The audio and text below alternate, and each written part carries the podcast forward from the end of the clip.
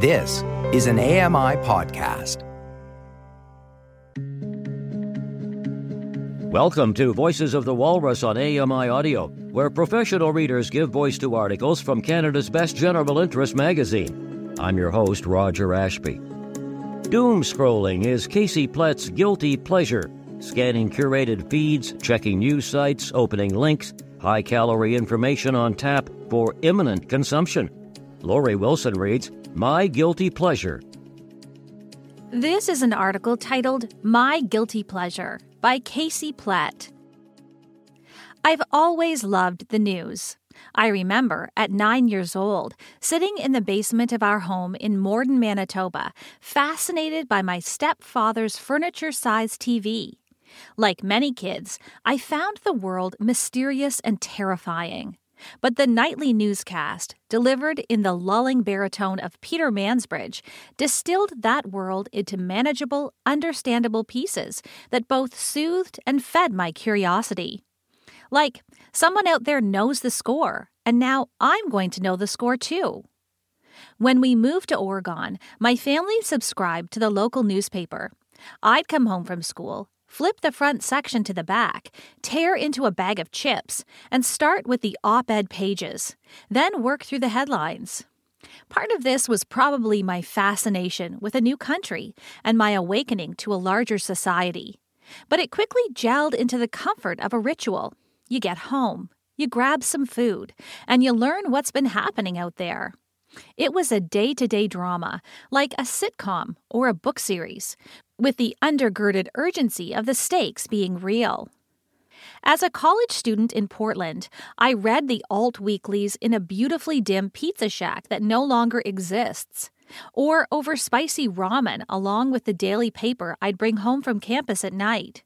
There was something about the assuredness of the world's continued presence, like the way the father in Miriam Toews' A Complicated Kindness is always checking his pulse as if to confirm it still exists.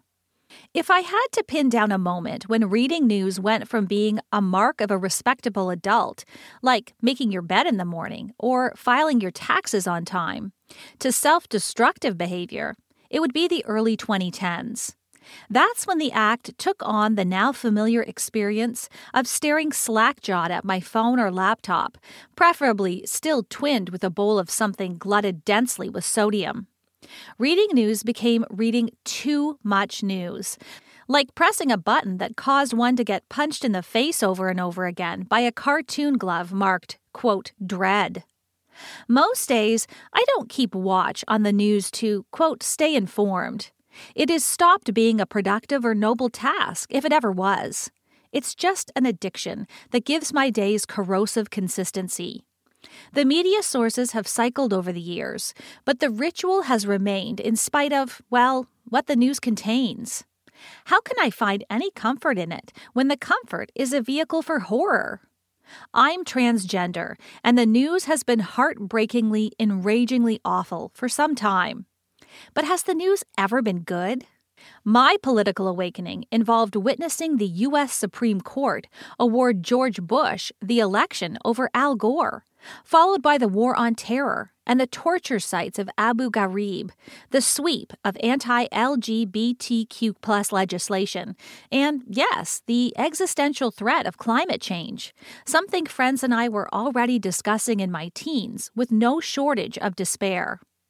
And here I am, still, loading up websites when I sit down to dinner.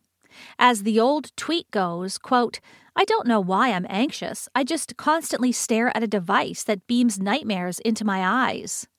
Doom scrolling, it's called. Scanning curated feeds, checking news sites, opening links. High calorie information on tap for imminent consumption. I'm not alone in this addiction, I know. But I wonder do we maybe take more secret pleasure in it than we realize?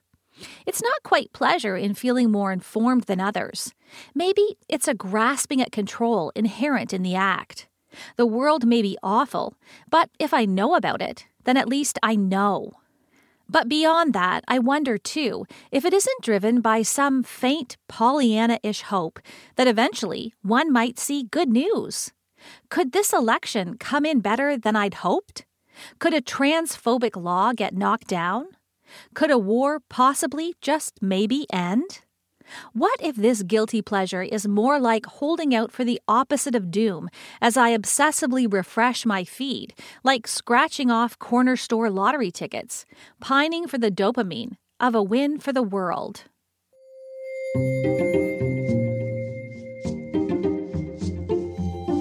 That was an article titled My Guilty Pleasure by Casey Plett. I'm Lori Wilson. You've been listening to Voices of the Walrus on AMI Audio, produced by Don Dickinson. Audio engineering by Jacob Shemansky. The manager of AMI Audio is Andy Frank, and I'm your host, Roger Ashby. If you enjoyed this podcast, please consider giving us a rating and review, and subscribe for more.